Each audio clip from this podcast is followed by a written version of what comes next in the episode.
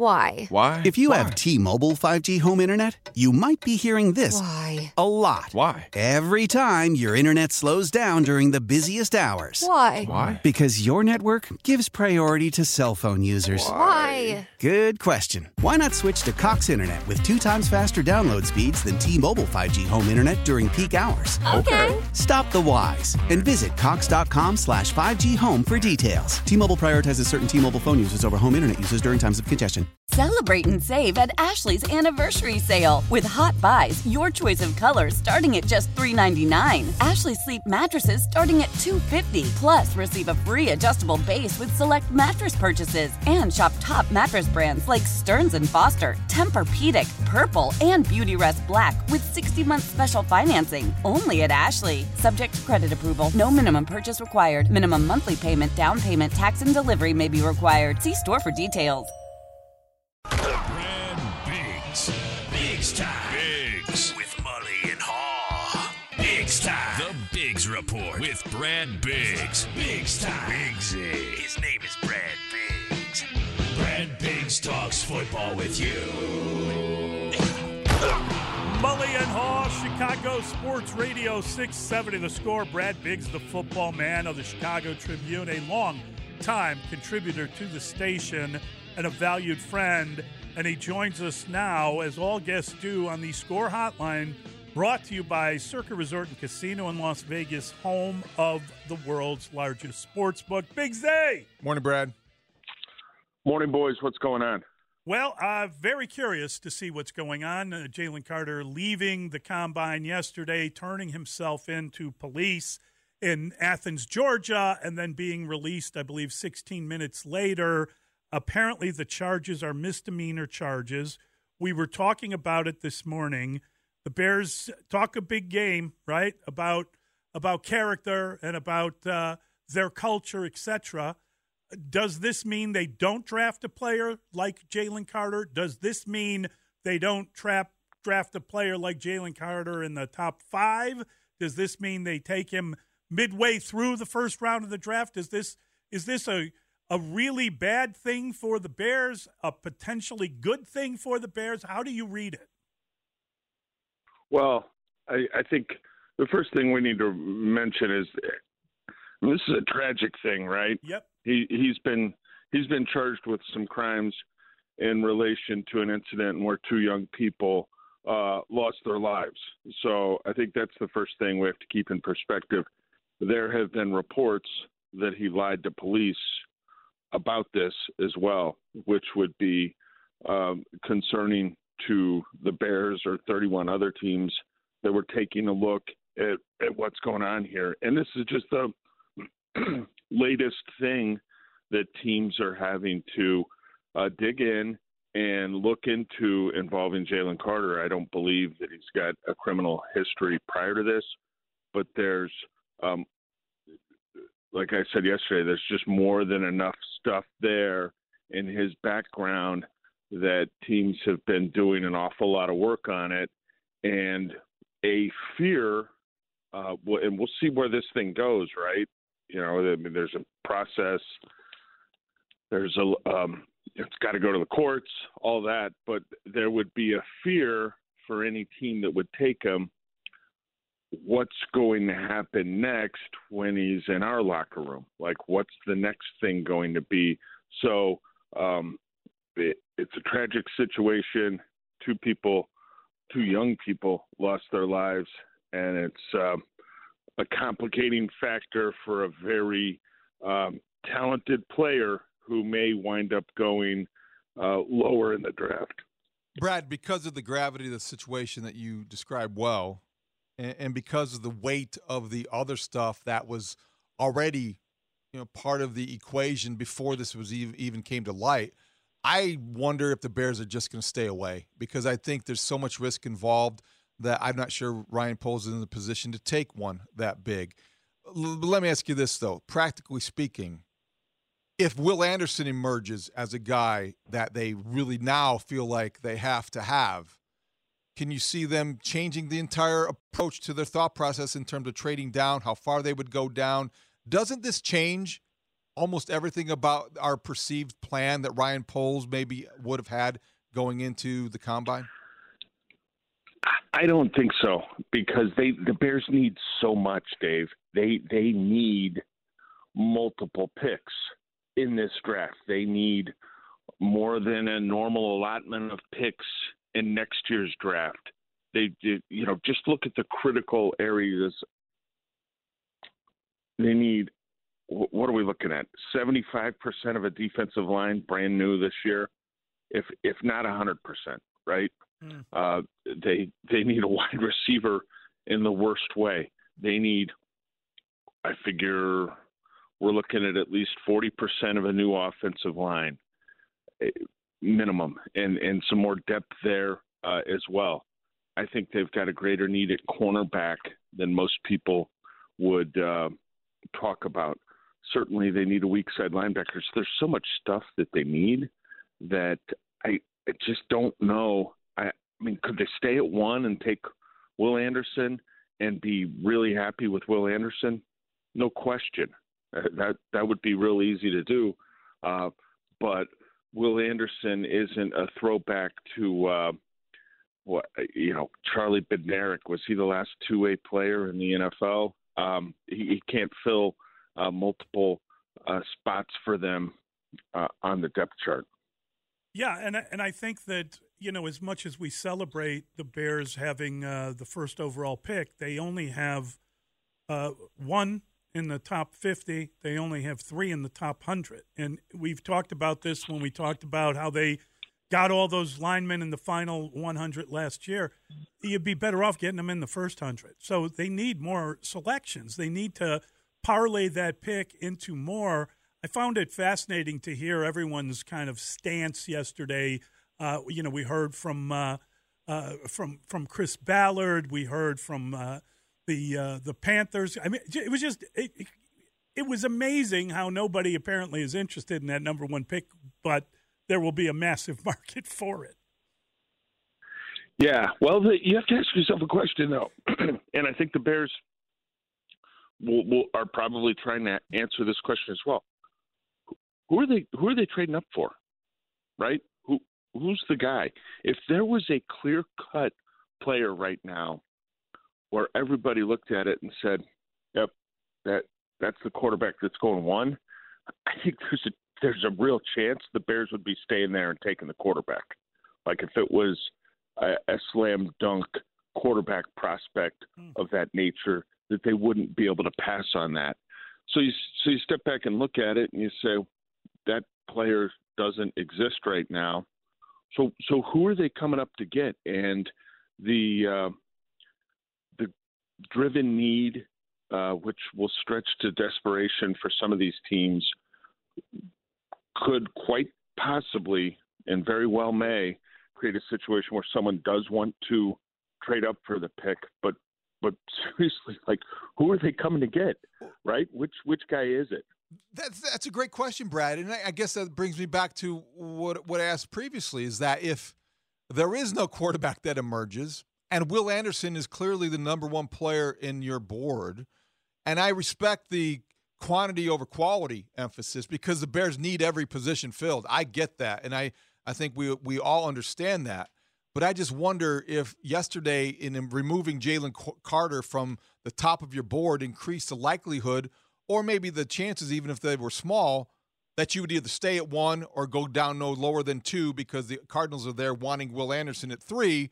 And if you've got to get that guy because there's no one who is good enough for someone to be compelled to move up to get, would you stay and go no lower than two and draft the generational guy who you think is the next Micah Parsons? Is he a generational guy? Like, I, I think we've been so focused on him and Carter that uh, that we've maybe overstated. Maybe. That, and, and Will Anderson may, may go on to have a fantastic career, but when I talk to scouts, they all like him. I I haven't found a guy that's compared him to some of these elite uh, game-changing players that we've seen the past couple of years. You know, scouts are notoriously uh, hard on players when they evaluate them.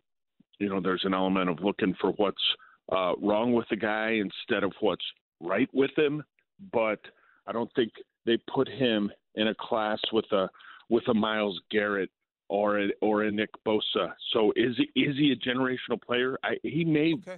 that's, that's very good well information. Become that. That's good information, because I think that there's an assumption that he could be. And if you're talking to people that are saying that maybe he isn't, that's worth knowing, because but, the Bears but, need to know that. But in fairness, when we look at that, this is the teardown portion of the program, right? you you what this what happens starting at the combine is when you start looking for warts. You you build up th- this view of the player based on the tape. And look then what he you, can't do. You got to interview him, and you got to look at other things. You do your background checks, and then you break down tape with him, and you do, and and then you try to tear him down. And then before the draft, you want to build him back up in your mind, and you want to figure out who he is. I, I, I would have no yeah, problem and, hearing that, because I think that's and, the process. And like I think the I think the character stuff with Will Anderson is strong. I, from what I've been told, you know, if you want a guy who is a real alpha among a locker room full of alphas at Alabama, he's your guy, right? And and he's got the production. And you see it on tape. So you could take Will Anderson first overall and feel great about it. And I, and certainly I think the fan base would feel fantastic about it. The only issue, as, as we talked about earlier, is they've just got uh, so many um, blank spots on their depth chart on both sides of the ball right now, and a, and a lack of volume of picks. The Seattle Seahawks guys have four picks before the Bears have their second pick in this draft. The Detroit Lions, in the same division, have three picks before the Bears get their second uh, choice, and then Detroit's fourth pick comes like two picks after the Bears at fifty-four. I think the Lions are at fifty-six. So um, it's just got so many needs that I can understand wanting to stay for the opportunity to get the top front seven defensive player on the board. um, I can understand and probably buy into more, maybe seeking that trade package if it comes, that gives you more depth in this draft, potentially more depth uh, in twenty twenty-four, and, and then you start making a little more progress toward getting the building blocks, not a building block, but multiple foundational players to get this thing Uh, rolling in the right direction. Great point, Brad. So if the Bears theoretically are in the bottom part of the top ten, say they're at nine, one of the guys that might be in under consideration spoke yesterday, Texas Tech's Tyree Wilson, who's a mountain of a man, but yeah. also made a strong impression.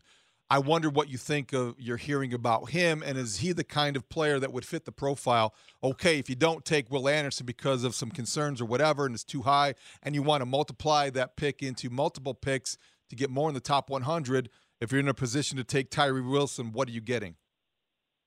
Yeah, you're getting you're getting a really, really dynamic. It comes in a big package. I mean, this, this, I watched uh, – some stuff at him when I thought there was a chance that he would be at the Senior Bowl, and he had a minor injury, so he ended up um, not being in Mobile to play in the game. And I mean, he's he's huge and he's powerful, and I think what what people saw from Tyree Wilson this past season is a guy who is dominating at times without great technique. And great technique can come at the next level with strong coaching. Uh, so if you feel like he's a guy that's going to be um, a quick learner and that type of thing, you start refining some of what he's doing. And, you know, it's the sky's the limit thing, because he's he's massive. You know, super long arms and, like I said, extremely uh, strong and powerful. So he, he's going to be an interesting guy wherever he goes. Uh, he could uh, he could be a dominant left end uh, for the Bears. He's got that kind of size. And and again, there are a lot of players that are kind of, I mean, not him in particular, but there are a lot of players that are going to move up in value after this, right? And and you'll yeah, and see. There's, and there's, yeah. Go ahead. There's there's edge rushers in this draft. Yes, there's it's it's a solid draft for edge rushers. Now it's more thin, as it always is, uh, for that disruptive interior defensive lineman like Jalen Carter. Those guys are more difficult uh, to find. But if you don't get a Will Anderson, and you you do have picks where they need to be, you've still got an opportunity to get a pretty good Uh, young pass rusher, and it's a critical need for the Bears coming off uh, a twenty-sack season. I mean, twenty sacks is um, that, that's just ridiculous. So they've got to uh, address that, and and that's something that Will Anderson couldn't do by himself. I mean, they were so under uh, manned when it came to getting after the quarterback that that's why I said that, you know, they need three new starters on that defensive line, and they need they need a, a situational pass rusher that can come in and help out if Dominique Robinson uh, can't grow into that role uh, after a rookie season where, you know, I thought he was disappointing in the second half of the year. So, Brad, okay, take us back. Let's, let's take a step back to yesterday. And you've been to a lot of combines, and your spot is well established, and you've done a lot of these things. How do you – How do you put into what happened yesterday into context? Jalen Carter, the news, when it broke, why it may have broken, the the timing that it did, and the reaction from teams, because as we heard from the Panthers G M, they, they had a conversation in a meeting with Jalen Carter the night before. It didn't come up. So this caught a lot of thing, a lot of teams off guard, which I guess is a bit of a surprise as well. How would you just describe what happened and how unusual it was? Yeah, well, I think anytime it's it's pretty rare when you've got a player at the combine and there are arrest warrants issued for him. Like that's and, and how the timing of that happened uh, for uh, law enforcement uh, in Athens, Georgia. I, I don't have any idea. Uh, obviously, uh, the the tragic accident was in uh, early to mid January. Right. So that's fifteen. It's been a while. Yeah. Uh, yeah. So there's. You know, and, and I, it's my understanding that law enforcement spoke with Carter uh, at least a couple times. Uh, so how that came together and the timing, yeah, again, I, I don't know. But yeah, I talked to a guy uh, earlier this week who had who had interviewed uh, Carter. At, no, it didn't come up. I mean, but but these are eighteen minute interviews, and trust me, um, they had a whole they had a whole lot of stuff on the list that they couldn't get to in those eighteen minutes. Uh, but this would have been at the forefront. So, yeah, when you when you've got something going on, when teams aren't aware of it, uh, when there are reports that you potentially were not honest with uh, police, I mean, this is all stuff that's that's going to make um, a tragic situation a lot messier uh, for Jalen Carter as he looks to the next level. You know, some people use the Warren Sapp Uh, comparison because Warren Sapp was obviously a, a dominant player at that same position, and Warren Sapp fell in the draft. Warren Sapp uh, fell in the draft because back then they put, you know, an emphasis on guys who tested positive for marijuana, and Warren Sapp was a jerk. Okay, uh, so that's why he fell in the draft. Uh, it wasn't uh, there. There weren't really issues with Sapp uh, beyond that. So the Jalen Carter situation is uh, more complex than that. Yeah, and, and um, I think I understand that. I, I think we all saw – I think everybody was really shocked and surprised when that happened yesterday. But the fact that they're misdemeanor charges would seemingly indicate that there's not going right. to be a legal uh, – enough legal ramification to prevent him from being in the draft. So then it comes down to, as you mentioned – you know, what does the character issue, where, where do you conclude, uh, you know, ideas of citizenship versus football character, all that stuff that we've talked about uh, for years and years. Someone will draft the guy. They just probably won't draft him as high as they might have. But he will even, you know, if indeed his his legal situation is, is somehow remedied, and even if he's facing uh, some sort of civil suits, who knows what's going to happen. That would not preclude him from being available in the draft and taken in the draft. No, not at all. Not at all. And and I think the the question and issue you have is when you're when you're in the neighborhood where the Bears are right now, um, you've, you've got to be very uh, concerned and focused on the floor of the player you're taking, not just the ceiling and the overall talent, but I mean, you can't, you can't take a guy in the top five and have some reservations about the floor that you're getting with the player, because uh, if, if that, that floor winds up being low, uh, then you're the G M and the organization that, that just blew it on a very high draft pick for a player that there were known issues with. Like that, that's how, that's how guys can, you know, add something to their resume that gets them fired uh, sooner rather than later. So yeah, he's going to be picked. Uh, he, he could be picked in round one. He could be picked high in round one if, if someone uh, feels comfortable uh, enough with it. I, was, I talked to people yesterday. I'm like, well, what, what does this mean? Where does he go? And they're like, you know, way, way too early to uh, to to reach any conclusion on that. But it would be it would be difficult based on what happened yesterday morning uh, for him to go in the in the top few picks. I would think maybe that changes in the next couple of weeks and, and or the next month or so. But it's, um, again, it's a tragic situation that has made things um, very complicated for, for the individual. Quickly, Brad, what do you think of Ryan Poles installing a putting green and a dartboard in the Bears suite for those meetings with prospects? Yeah, I, I mean, maybe they're going to add a game room at uh, at House Hall. I don't know. I you, you want you want uh, you want the players to um, to to not be nervous. You you kind of want to you don't want to catch them off guard. But you know, I was talking to a guy about interviewing quarterbacks, and he said you, you know you want to put them in a situation where they're answering a question that they haven't rehearsed time and time again as they get ready for the combine. You want to you want to get a kind of a natural response to them. So maybe mixing it up like that is something that creates that excuse me creates that kind of setting uh, for these players, not just the quarterbacks, but every player, where um, you've just done your best to create some type of uh, loose situation. If they're going to have that stuff, though, I mean, they're going to need, what, a kegerator uh, and, and some other stuff, right? Yeah, right. Let's, let's be real here. Big Z, you're the best. Thank you, buddy. Thanks, Brad.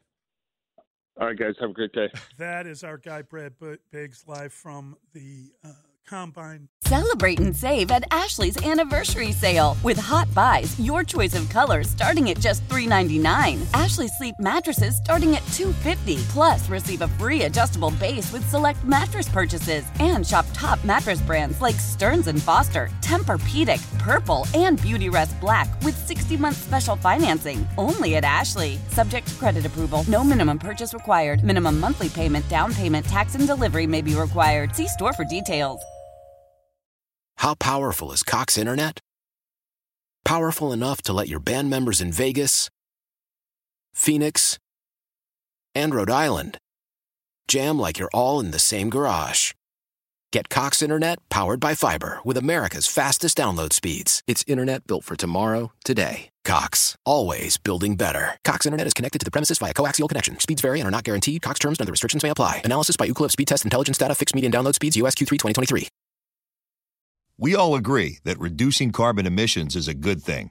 And once again, Toyota is leading the way. We hear a lot about fully electric vehicles, and Toyota has them, with more coming in. But we also know a B E V is not for everyone, whether it's because of cost, range, or concern about finding a charging station when you need it. Plus, the raw materials used to manufacture batteries are limited. Enter Beyond Zero, Toyota's vision for a carbon-neutral future. In vehicles, and in manufacturing plants, too, in the years ahead. The materials used to make just one long-range battery for an E V could be used to make batteries for six plug-in hybrids or ninety gas-electric hybrids. That's why Toyota's position today is electrified, diversified, empowering you to choose how to reduce your own carbon footprint with the vehicle that's right for you, a hybrid, plug-in hybrid, or battery E V. So shop, learn more, and get details at toyota dot com slash beyond zero. Toyota, let's go places.